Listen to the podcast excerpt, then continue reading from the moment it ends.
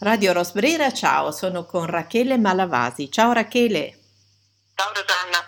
Allora, allora eh, mi fa piacere averti in radio e approfitto per fare fare a te la presentazione della tua attività perché non è così consueta. Cosa fai?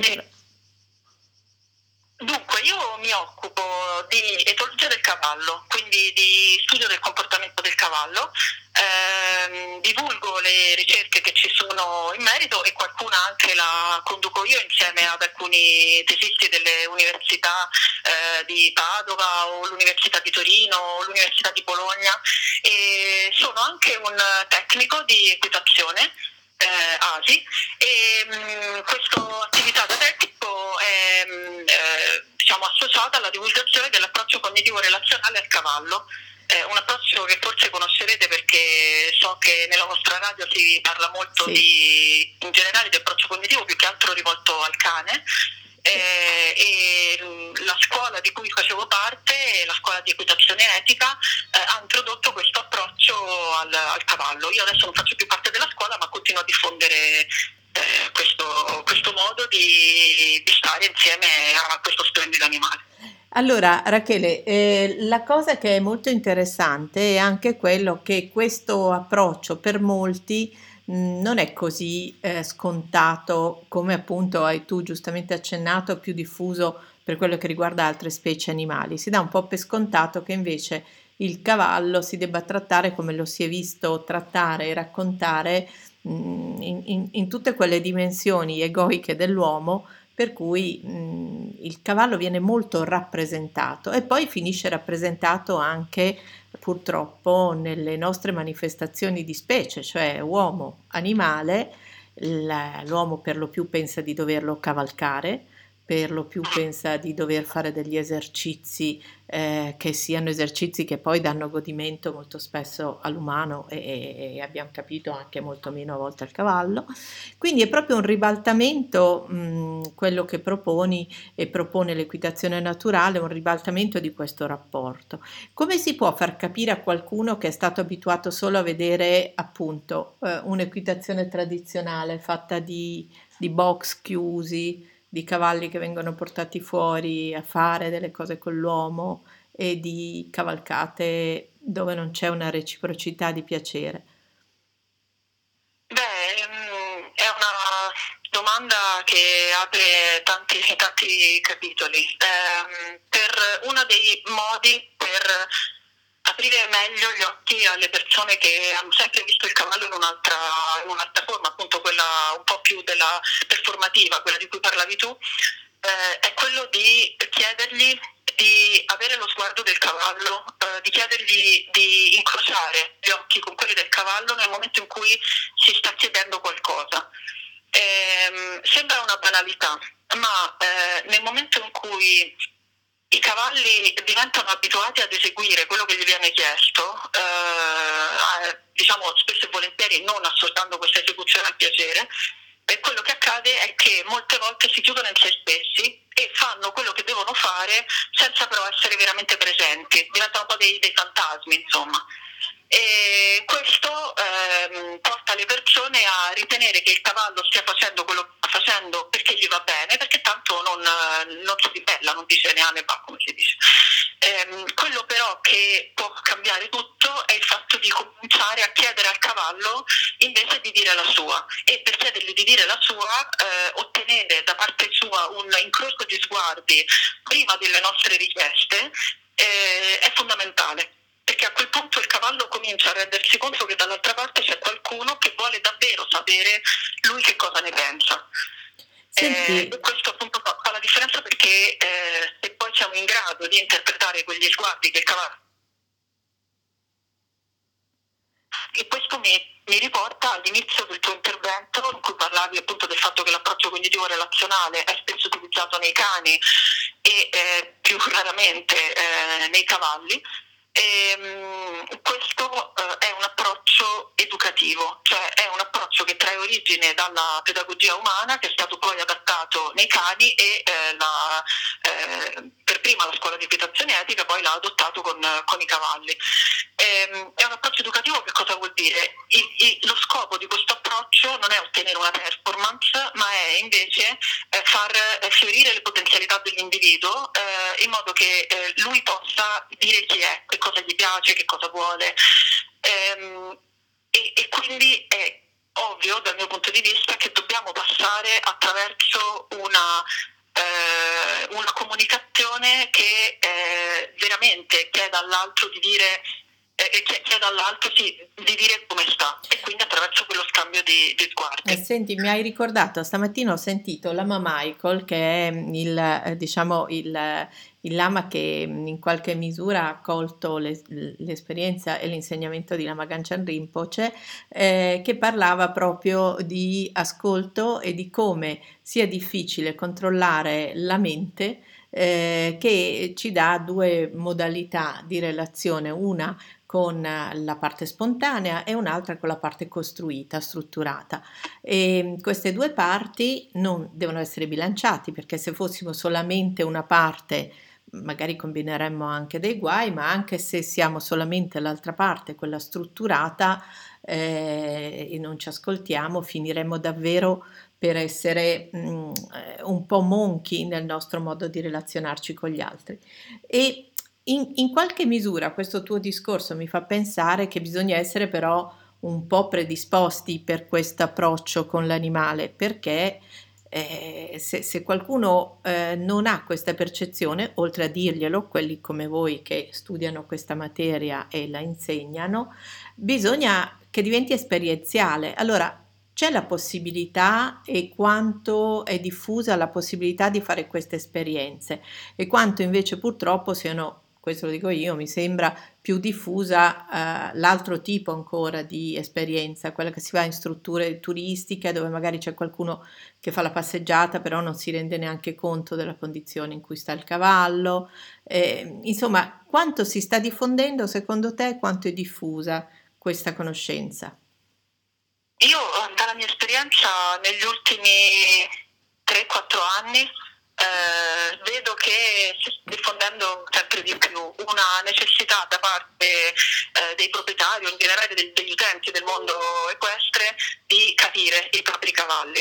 Eh, mi sembra quasi che tante persone, dopo l'avvento della, della natural horsemanship, quindi quella che viene in generale chiamata equitazione naturale, eh, abbiano cominciato a eh, rendersi conto che eh, quello che gli dava più soddisfazione cercare una relazione con il cavallo, ma che neanche quel tipo di attività riusciva a dargliela. Ma perché non riusciva a dargliela quel tipo di attività? Perché purtroppo una cosa che, che manca eh, e che è fondamentale è iniziare la relazione con il cavallo partendo da una conoscenza di base dei suoi segni segnali, della sua comunicazione. Eh, tantissime, se non quasi tutte, il 90% delle persone che si approcciano al cavallo eh, non, non, riconoscere, eh, distinguere un tipo di sguardo da un altro, non, eh, c'è questa credenza diffusa, questa idea diffusa che se un cavallo per esempio schiaccia le orecchie è per forza una minaccia. E allora bisogna comportarsi in un certo modo, cioè, c'è un po' di qualunquismo nel mondo della, della lettura del cavallo. E, e, questo secondo me è una di quelle carenze che, eh, che, che vanno colmate assolutamente come primo aspetto. Quindi eh, per riprendere la domanda che tu mi hai fatto, ci sono una serie di possibilità esperienziali in giro per l'Italia. Crescono sempre di più coaching con, con i cavalli o, eh, o, altri tipi di esperienze che possono andare dalla, da, dall'esoterico allo spirituale in modi differenti. Eh, ma dal mio punto di vista sempre prima di avvicinarsi a questo tipo di, eh, di, di, insomma, di, relazione con il cavallo è sempre, sempre importante eh, prima studiarsi un po' di comunicazione. Eh, questo perché altrimenti rischiamo di mettere del, troppo del nostro, troppo della nostra interpretazione in quello che sta accadendo. Senti, questa dimensione di conoscenza sarebbe anche molto auspicabile per le nuove generazioni, cioè qualcosa che ti faccia arrivare a questa consapevolezza insomma, noi abbiamo visto eh, generazioni intere rincorrere i piccioni per cercare o di scacciarli o di schiacciarli o di spostarli, di tirare le code ai gatti, di mettere petardi al sud eh, sulle code dei cani. Insomma, si sono viste cose anche da parte del bambino o dell'adolescente che ritraggono una inconsapevolezza di relazione con l'altro, no? Quando eh, appunto attraverso la famiglia, l'insegnamento, si potrebbero invece passare dei segnali importanti che poi a pioggia cadrebbero anche sulla nostra società in termini di rispetto. Si sta facendo qualcosa secondo te nelle scuole per diffondere questo approccio oppure si potrebbe fare di più o meglio? Secondo me si potrebbe fare meglio eh, perché eh, io sono venuta a conoscenza di diversi eh, programmi che vengono fatti nelle scuole per eh, cercare di avvicinare i ragazzi no, non tanto ai cavalli eh, quanto in questo caso appunto a cani o, o altri animali domestici.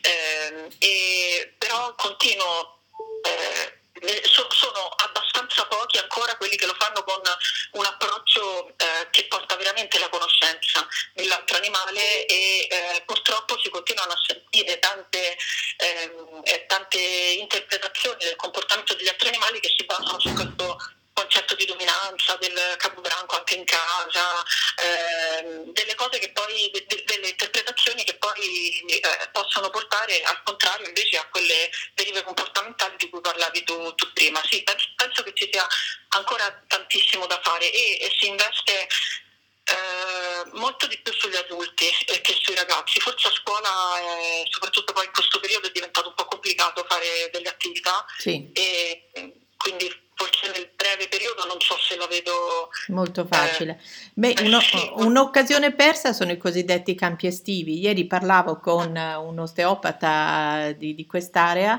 e ci interrogavamo sulle attività che capita a volte di vedere svolgere in questi appunto campi estivi, no? dove per l'amor del cielo le iniziative ci sono, però anche qui eh, far passare del tempo a dei ragazzi e non approfittarne per questa immersione nella natura, per dare anche dei passaggi, per far capire, come si diceva anche con Marchesini, che non siamo abitanti, ma siamo sullo stesso piano dei viventi, quindi non è nostra la casa e siamo sullo stesso piano anche con queste specie che non conosciamo e che, che trattiamo un po' come dei deficienti, nonostante eh, tutto, no? per cui asserviti ai nostri desideri e giochi e anche questi, queste occasioni vengono un po' perse perché il campo estivo, il momento di studio oppure di vacanza, invece di proporre sempre le stesse cose, forse varrebbe la pena che anche le amministrazioni, laddove ci sono realtà anche ambientali interessanti, potessero sviluppare qualcosa del genere.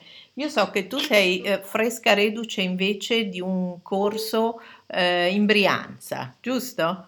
Sì, sì, sì, è stato l'ultimo weekend di un percorso che si è tenuto in sei fine settimana, quindi da febbraio fino adesso, eh, in cui insieme a altri tecnici che adottano questo approccio eh, al cavallo, che sono Lino Gisoni e Irene Boero, abbiamo tenuto una, eh, una, serie di incontri che mettevano insieme la teoria e la pratica di questo approccio, perché io mi muovo in giro per l'Italia dove mi accolgono, eh, in realtà io ovunque, cioè sia nei maneggi in gestione tradizionale che nei centri di gestione naturale, a portare la parte più, più legata all'aspetto scientifico, quindi eh, a fare divulgazione sull'etologia del cavallo e eh, su questo approccio. Però la cosa che eh, la, la, completezza di tutto sta proprio nel mettere insieme anche la parte pratica perché ovviamente poi è, è, è nella pratica in relazione con il cavallo eh, e quindi organizzo anche insieme a questi altri tecnici eh, perché c'è bisogno di più forze quando poi c'è tutta la parte pratica perché siamo tante persone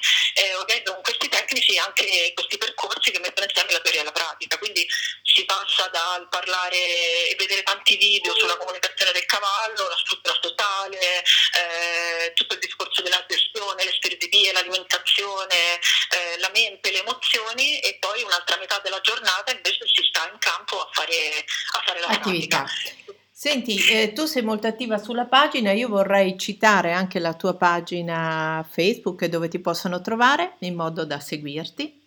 Quindi eh, Rachele Malavasi, Etologia Equina, giusto?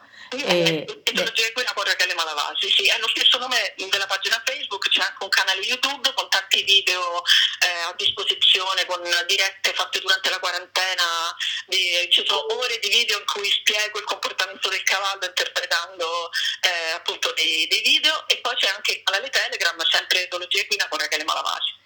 Senti, io ti ringrazio moltissimo di questo tempo passato insieme, eh, spero di poter aver dato un piccolo contributo anche con la radio a questa conoscenza che come dicevamo per tutte le altre specie è qualcosa che veramente eh, ci potrebbe dare un'occasione di evoluzione a noi umani.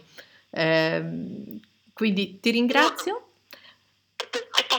Sì? dire solo una cosa sì? eh, riguardo a quello che dicevi prima sui campi estivi? Sì. Eh, ci tengo tantissimo a, a, a, a, suggerire ai genitori, se è possibile, una cosa, eh, di non snobbare i campi estivi in cui i ragazzi eh, vengono coinvolti più che nel montare a cavallo, che è l'ultima cosa importante per la loro crescita, eh, in cui vengono coinvolti nelle attività in cui si fa gestione.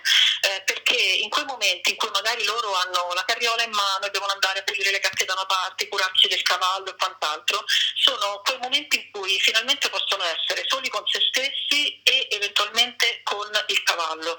E questo gli dà la possibilità di, di, di, vederlo con i propri occhi e non con quelli immediati dell'istruttore, gli dà la possibilità di avere un momento di contatto intimo eh, e quello che, che guadagnano da un centro estivo fatto così non è paragonabile alle eventuali abilità tecnico-performative che guadagnerebbero con un campo estivo di equitazione. È un altro discorso di crescita importante. Eh, io banalizzo dicendo qualche selfie in meno con tutti i travestiti da grandi cavalieri e qualche carriola spazzolata in più che fa bene anche a un rapporto con l'altro un po' più di rispetto, via. Quindi eh, meno selfie, meno Instagram per far vedere quanto si è fighi, in altre parole.